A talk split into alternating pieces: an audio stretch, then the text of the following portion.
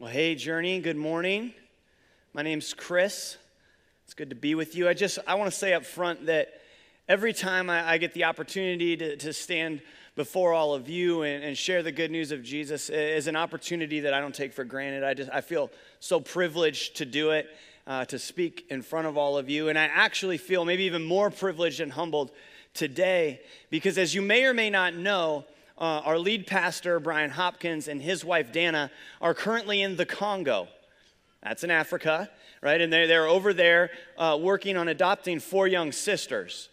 And, and it just so happened that that process has been taking quite a bit longer than they anticipated. And, and so Brian wanted so desperately to be with all of us this week, right? Because we actually even said last weekend that he would be here to, to take us through this I Dare You series, and he is not. He, he wanted to be here so bad that he booked a flight to come home on Thursday, and then he was going to go back to the Congo on Sunday. And it, that didn't work out, right? Because God was maybe moving and doing some things there that might set up the, the meeting that they need to get the exit letters signed and, and get them all on their way. So, so he stuck around over in the Congo, but he, he wants you all to know that, that he misses all of you. He wish he could be here for that.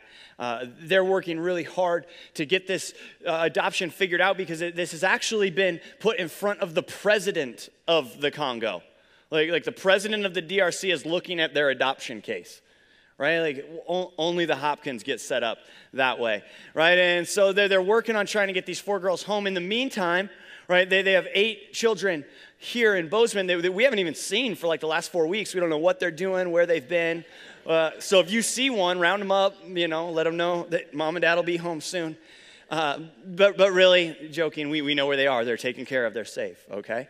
Uh, I, I, wanted to even just start this morning by, by taking a moment to pray for Brian and Dana and, and the, the four girls that they're working to adopt and their family that's here as well. And then maybe even you could think about praying for them throughout this week until hopefully they get home ASAP. And then they'll have 12 kids, so you'll have to keep praying for them even more. And we'll just continue those prayers. So uh, before we dive in, let's, let's just pray together.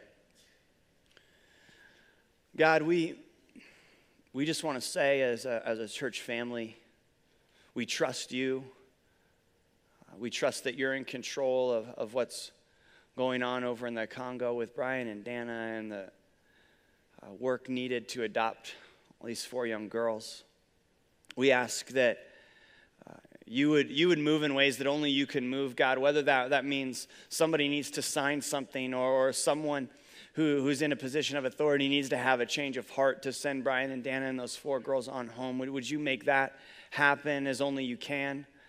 Uh, we trust, God, that, that you have Brian and Dana, those four girls, their, their, their kids at home. You have their best interest in mind, even more than we would have it. We ask that you would move and bring them home quickly, together, safely. We also pray, God, that, that when we look back on all that you've been doing for the last five weeks as they've been trying to adopt these girls, that we would look back at those moments and we would, we would see, God, only you could do those things. We would point to you and you would get the glory and you would get the honor for that. And so we trust you. We, we leave this in your hands, God. We pray that you would bring faith and trust and comfort to Brian and Dana as well as their entire family. Um, again, we give it to you, God. We love you. In your name we pray. Amen. So here we are, right? You're stuck with me, the pinch hitter, coming in to take us through the, this fall series that we're kicking off, calling I Dare You. Right? And, and, I can't help, but every time I hear I dare you, every time somebody says it to me, I, I go back to like this eight year old version of myself, which I actually do a lot. And, and when I go back to the eight year old version of myself, somebody says I dare you, and I always I have to say, dares go first. Right, dares go first, and then they, they're supposed to say, chickens lead the way. I don't know if you guys ever did that, but apparently like three of you did, right? And, and so that's what I think of. And so as we set out on this, this series over the next couple months where we look at, at the, the heart of Journey, like if you cut Journey, this is what we bleed, this is what we're all about. I think it would be weird if, if I went first or if I asked all of you to go first. So the, the goal would be, in, in response to someone saying, I dare you, we, we would now say, dares go together. All right, dares go together. Like we're going to go about this together. This is a, a large group activity, if you will. And so as we set out on this journey together, I wanted to begin by telling you a story of this woman by the name of Diana Nyad. Now, Diana Nyad just became the first person to ever swim from Cuba to Florida, right? And she did this without the, the aid of a shark cage in which to hide in or to draft behind. Like, that's not a joke. She really was this person, right? And, and I mean, why, why not? Why wouldn't you do that swim, right? And, and so she swam for 110 miles, almost 53 hours consistently swimming, like nonstop. I can't even float for that long, right? Like, she was actually swimming this whole time. But, but here's the thing Diana just turned 64. And this was her fifth attempt at trying to swim from Cuba to Florida. She first tried in 1978. That was the first time she tried. And then she tried like three other times up to that point. And then in, 2010, she had a failed attempt. And shortly after that, her mother passed away. And so this is what, what Nyad said. She said, I thought, soon I'm going to blink and be my mother's age. And I was thinking, what have I done with my life? I don't just mean accomplishments, but who have I become?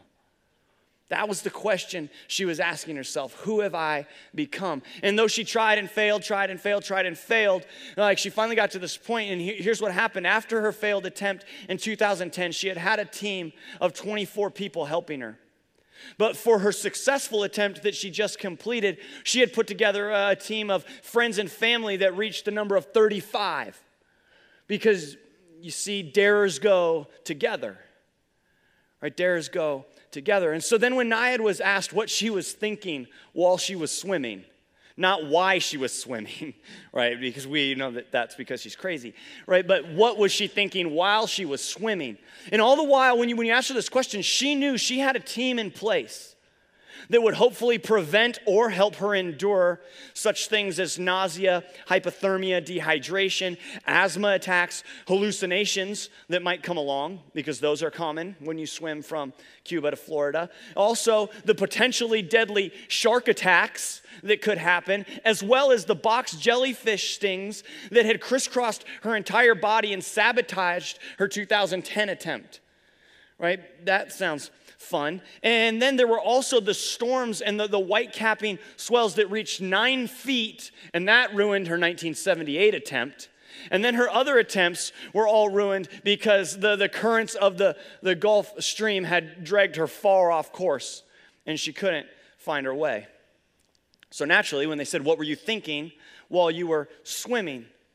She simply said this. She kept repeating to herself, With your left hand, push Cuba back. With the other hand, pull Florida closer. That's all she was thinking.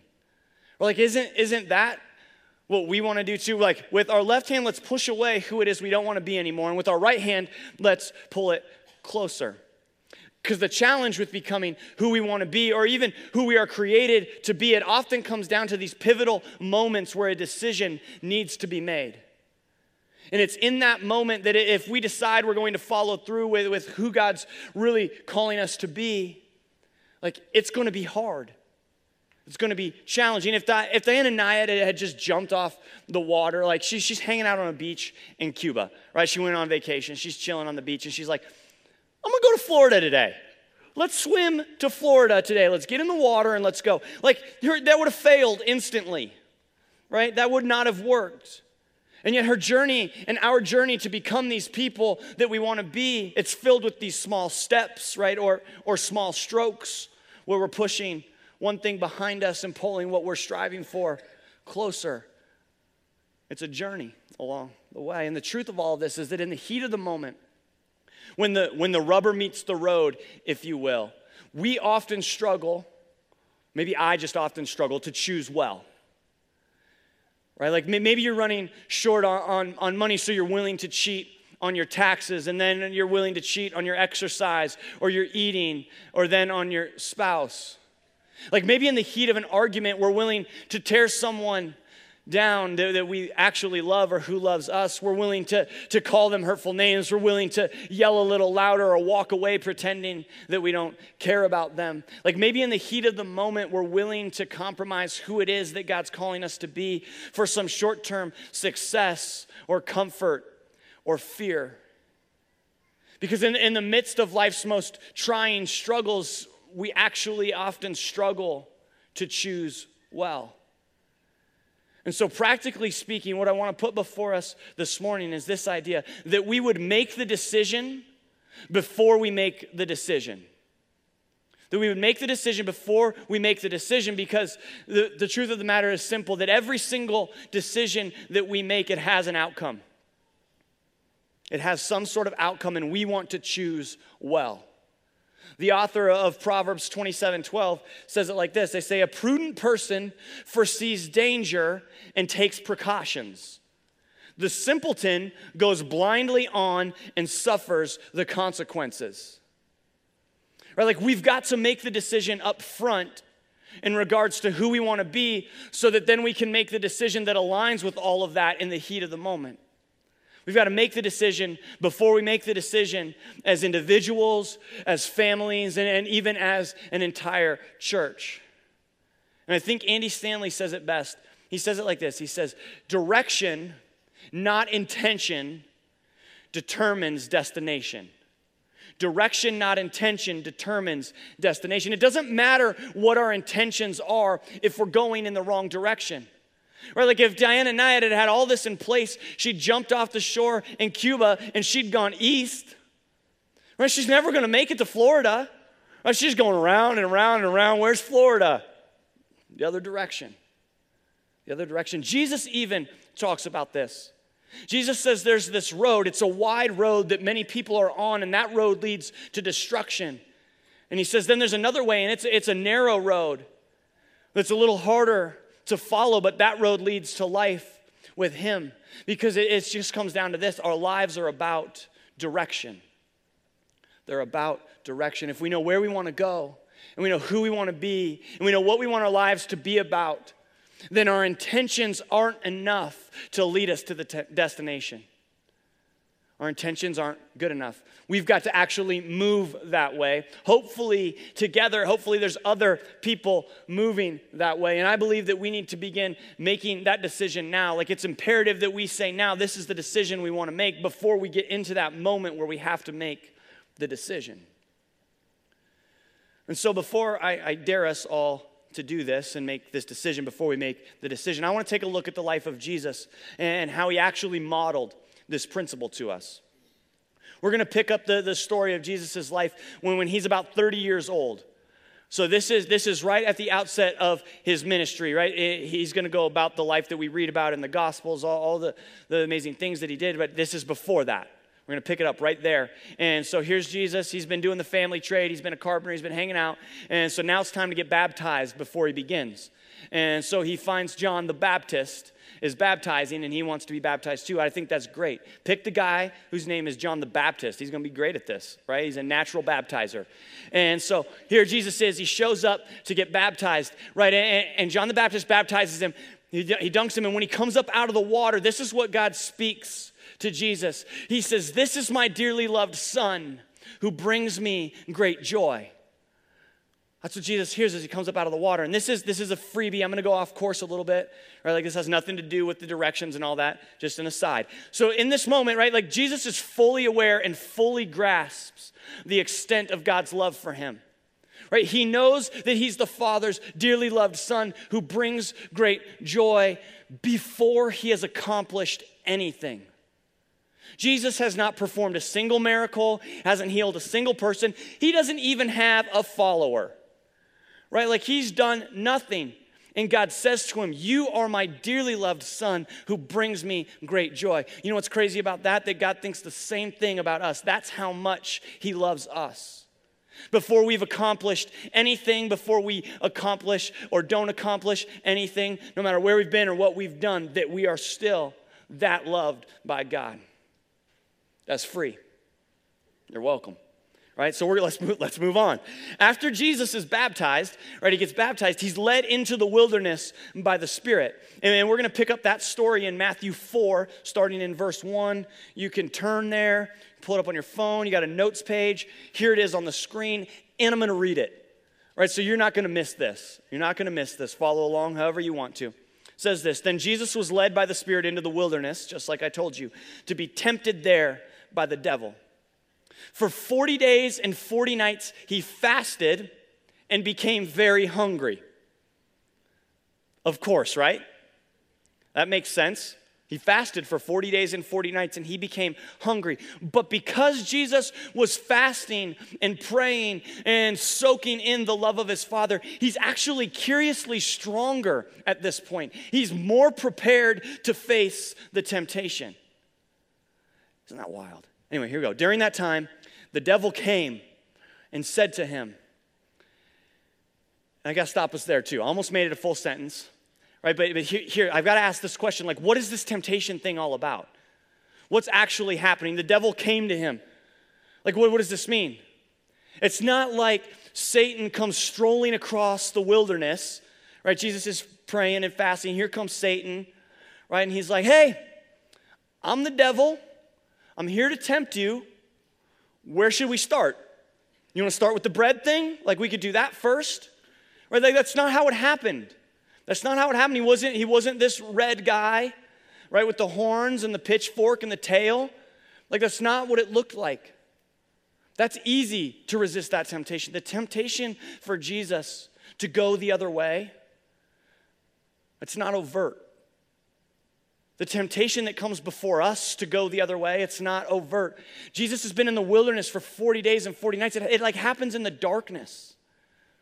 Right? The temptation, it, it comes quietly and subtly in order to lure us into it. Like if the devil had just presented himself before Jesus, or, or if the devil just presented himself before us and he was like waving and flagging and pointing us, he's like, go that way. We'd be like, yeah, right. You're a creepy red dude. We're going that way where Jesus is. Or like that would be so easy to resist that temptation if it happened like that. That would have been easy for Jesus. Like, no way. I'm going the way of my Father. But it doesn't happen like that.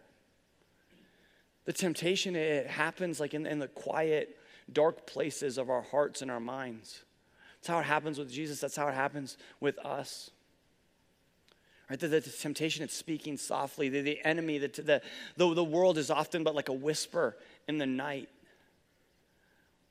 think that's how Jesus was tempted. And so Satan says to Jesus, He says, If you are the Son of God, tell these stones to become loaves of bread. But Jesus said to him, no, the scriptures say, right? Which this is great. This means, first of all, that Jesus knows some scripture. Like he already had something stored in his heart. He had already made some sort of decision before this moment. And he says, No, the scriptures say, people do not live by bread alone, but by every word that comes from the mouth of God. Then the devil took him to the holy city, Jerusalem, to the highest point of the temple, and said, If you are the Son of God, jump off. For the scriptures say, you see, even the devil knows scripture. For the scriptures say, He will order His angels to protect you, and they will hold you up with their hands so you won't even hurt your foot on a stone. And Jesus responded, The scriptures also say, Jesus knows more than one verse. He says, You must not test the Lord your God. Next, the devil took him to a peak of a very high mountain and showed him all the kingdoms of the world and their glory. I will give it all to you, he said, if you will kneel down and worship me. Get out of here, Satan, Jesus told him.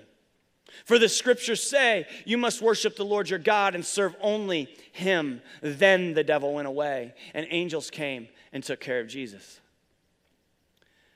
You see, for, for 40 days prior to being tempted, Jesus is in the wilderness contemplating how to go about the work of Messiah, how to go about the work of King, how to go about living out this mission that he came to earth to live out, like how to get people to follow him. And all of these temptations come, and Jesus chooses none of the ways of the world that the devil tries to tempt him with. He wants nothing to do with those. We're commonly tempted in the same way as Jesus was there, right? With, with temptations of prosperity and popularity and politics. And Jesus has to legitimately battle these temptations.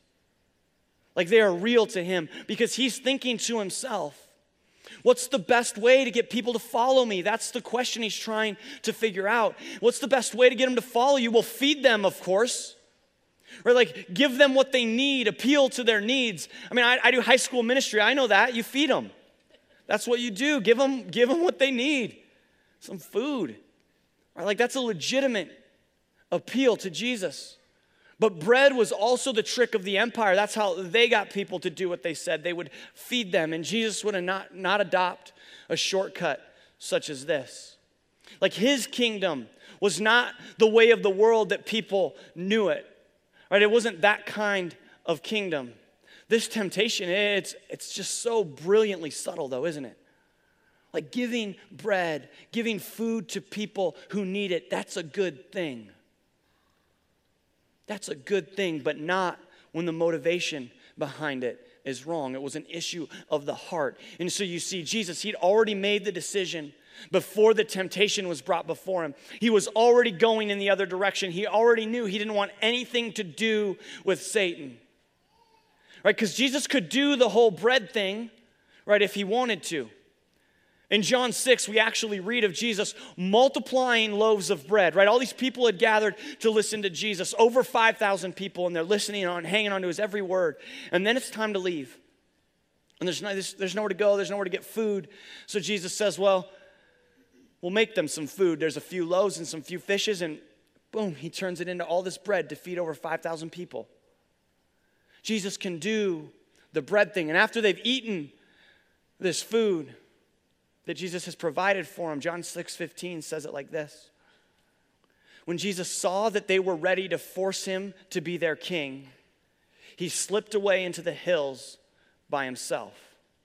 Like they're still trying to make him king. That's the temptation still to become king, just like the kings of the Roman Empire, right? The only kind of king that they knew. Be a better version of that king, of course. Be a righteous king, but be a king like that nonetheless. Right? And then throughout the rest of John 6, Jesus says essentially to all these people, right, he slipped away into the hills and he gets over to the other side and they still find him. They keep following him everywhere. And he says to them, You want bread?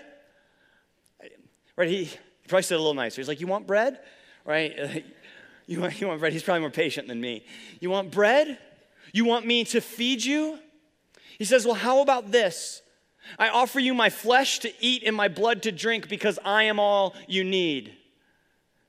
Many could not accept that, right? And they stopped following him.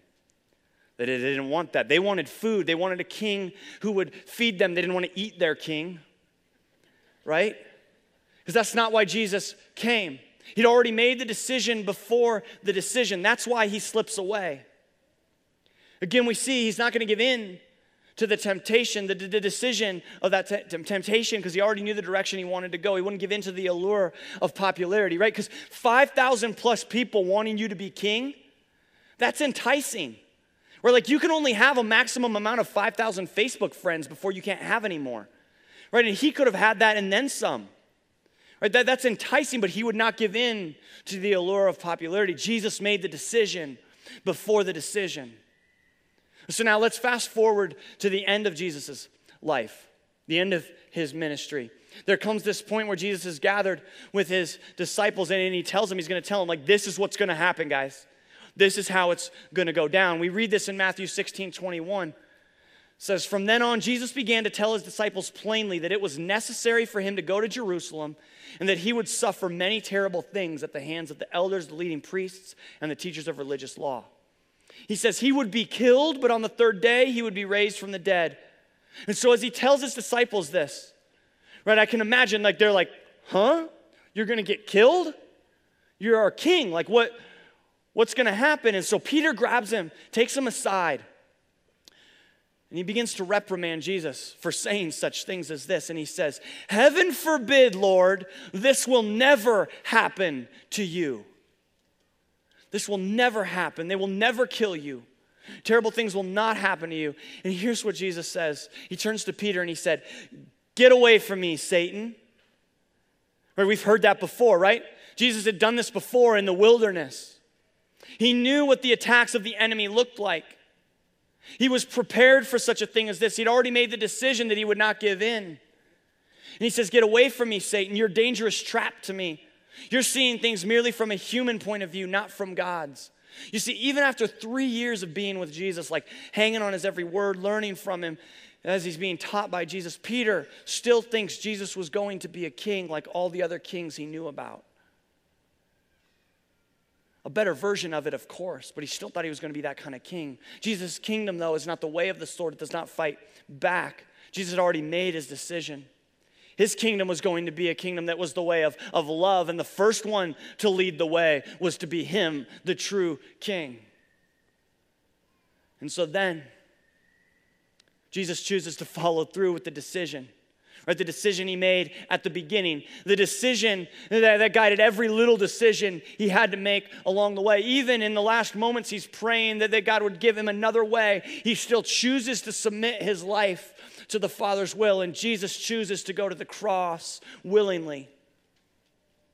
That's the way of his kingdom, that he would go willingly because he loves you and I that much. Because his kingdom is all about loving sacrifice. And Jesus knew that he was the only one who could show the heart of God by dying in our place. That's what Jesus chose.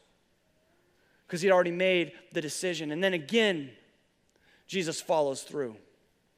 And three days later, he's raised from the dead, just like he said. And the resurrection then becomes Jesus' like only proof of validity. Right? Because he refused all along to perform any type of trick on command so that he might obtain a following. That was not the purpose of his life. He modeled the way. Jesus made the decision before the decision and because of this, he, he was not willing to become a king like the, the, the world had in mind, but instead, he was only going to become the king that the world needed. Jesus made the decision before the decision because he stayed true to who it was that he was created to be. He didn't falter from that path because he knew the direction he wanted to go. And if you are to close this gap between where you are and where you want to be, between who you are and, and, and who you want to be, it's probably going to be require all of us being more of who we really are. Right? Like you have to make that decision now to be more of who you really are. Like that's that's the dare part 1. Be who Jesus is calling you to be. Live the life that Jesus is calling you to live. He already showed us what that looks like, He modeled the way. And then, Journey, this is what I Dare You as a series is all about. That we as a church are, are making the decision now to be about these things of God that, we, that we'll lay out before us in the, in the forms of, of values and vision and mission statement over the next month and a half. Because we're gonna, we're gonna put our foot in the ground and say, this is who we wanna be. This is what makes Journey, Journey. This is what makes us who we are. And I'm daring all of us now to make that decision. But before the storm comes, right? Like before the walls fall down, before the struggles happen, that we might follow the example of Jesus now, that, that our feet might be planted firmly on the foundation of Jesus now, that that becomes our decision now. Because imagine, Imagine if every single one of us like got up off the bench if we got up and we got moving, we got going, we got about the mission of, of, loving as Jesus first loved us. Like, imagine what that would look like in our community and beyond. Imagine if, if we, we took the challenge that we talked about last week and we all lived as witnesses of Jesus being fully committed to doing small things with great love for the glory of God. Like, imagine if we, Uh, as a people, we didn't wait until we had it all together. We didn't wait till we had it figured out. We didn't wait till some like amazing thing happened. We just stepped out in faith right now and said, This is what we want to be about. Loving like Jesus first loved us. Like Jesus is our example as individuals, as families, and even as a church. Let's be willing to go the way of Jesus. And so, to bring all of this home, if you will, my friend Dylan, he's going to come out and he's going to play a song.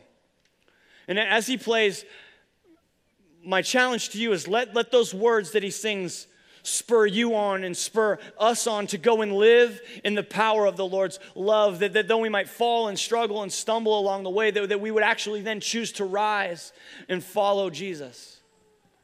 I'll close this in a moment.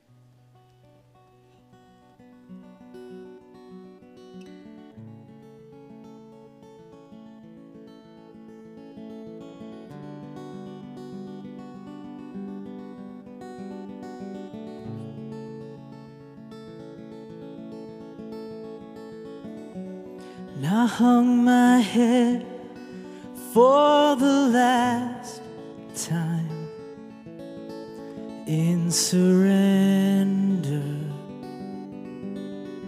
and despair.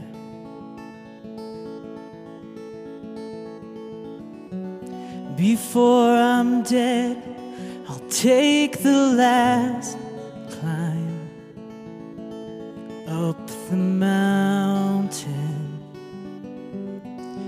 face my fears.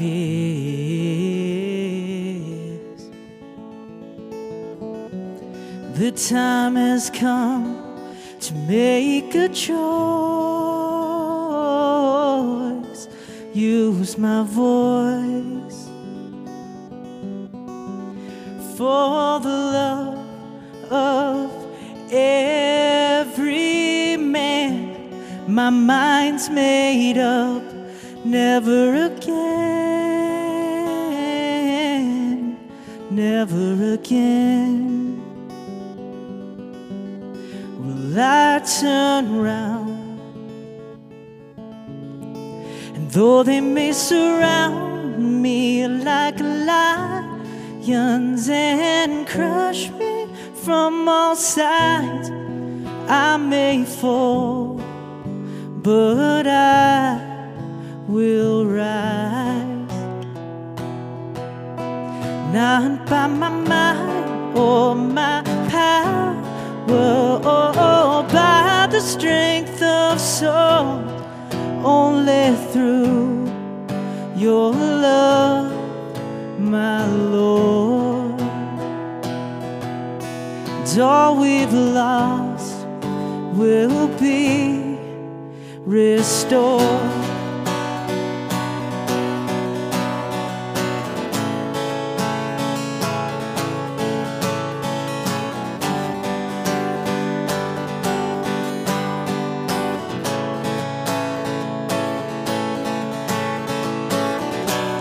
Take courage, sons, for we must go under the heart of darkness to set them free.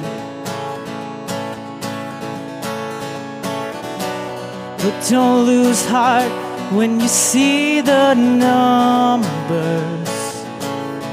There's no measure faith we bring.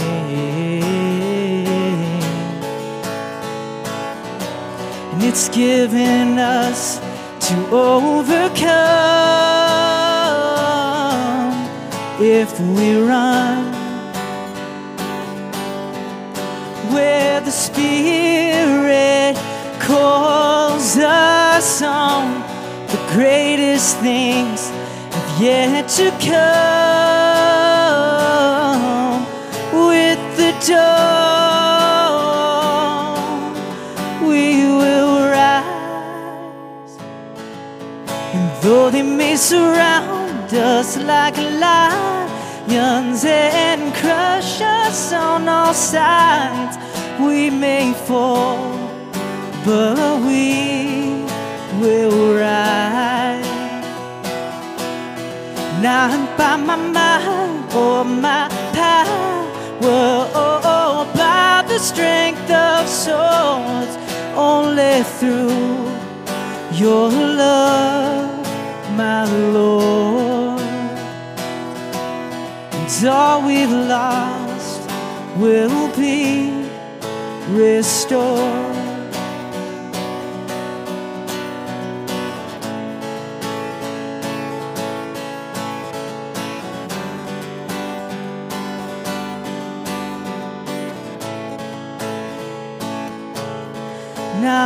My mind or oh, my power, or by the strength of swords, only through your love, my Lord.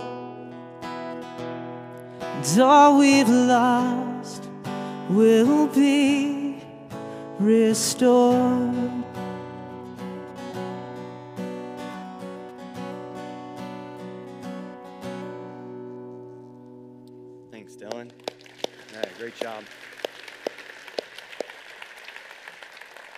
With, with that, why don't you go ahead and let's set our stuff aside and maybe just be still for a moment, be quiet before God. And maybe one thing you could do is, is just sit and let that sink in that it's not by our might or our power, but it's through the love of the Lord that, that we will go and be about the mission of Jesus.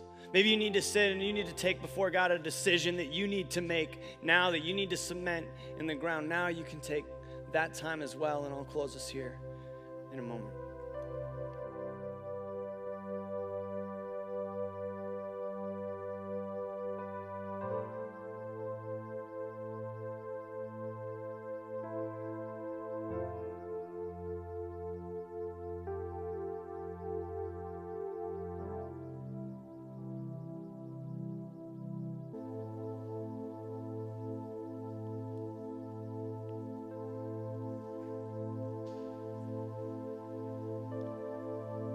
Continue to just take this time with God, I wanted to take a moment and speak to maybe anybody who's here this morning who, who hasn't made a decision to follow Jesus, who hasn't made that first decision, who hasn't surrendered their life to Jesus. Maybe this morning you, you thought of it differently or you saw a picture of Jesus differently. That he was the one who willingly went to the cross to die for you, to provide a way for you to have a relationship with him. And this morning, you, you want to make that decision. You want to hand over your life to Him. And so, if that's you, you can pray with me just in the quiet of your own hearts. A prayer that would go something like this God, this morning, I give you control of my life. I thank you for sending your son Jesus to die on a cross and take my place, and that he was risen from the dead, just like he said. Would you forgive me for, for everything I've ever done, God, for all the sin in my life? Would you make me new, just as you promised to do? God, today I'm making the decision to follow you, to give you my life. And I commit to doing it for the rest of my life with everything I've got. Thank you for loving me just as I am, God. Today my life is yours. And I want you to know if you just prayed that prayer, like I honestly believe with everything in me, there is not a decision that is more important, that carries more weight, that can transform our lives in the same way as choosing to follow Jesus. And it's actually such a big deal that we ask you to share that with us, not that we would embarrass you, but just so that we could celebrate that with you, that we could pray for you. And so, if you made that decision this morning, would you just be so bold as to slip your hand up and make eye contact with me and say, Yeah, today I'm making the decision to follow Jesus. Today, that's what I want my life to be about. You can do that now. Yep, I see you over there. Yep, right here. See you too. Yeah, back there.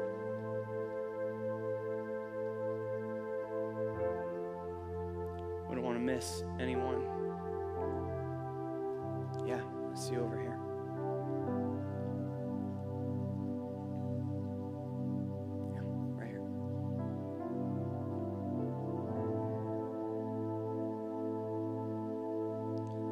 God, we we praise you for being you. We thank you that you're a God who loves us just as we are, no matter where we've been, no matter what we've done, and that we're just continually in awe of that, God.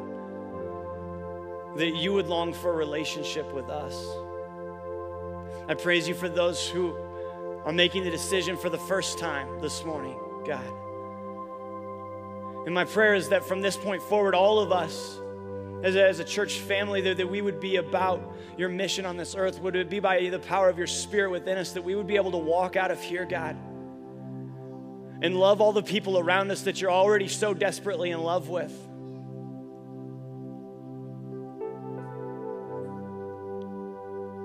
God, I also pray that we would follow you so closely that, that we would become more and more of who you've created us to be. And that when we, we then enter into those times in our life when it becomes challenging and it becomes hard, that we would already have made the decision to follow you no matter what, and that in those moments we would have the strength to carry on. That we would rise, God. And as we get about the work you have for us, God, I pray that it would be all because of you, all for you, that we wouldn't get in the way of that, that it wouldn't be about us, but that we would make you known and famous to the world. Continue to do, God, what only you can do in our lives. We love you. In your name we pray.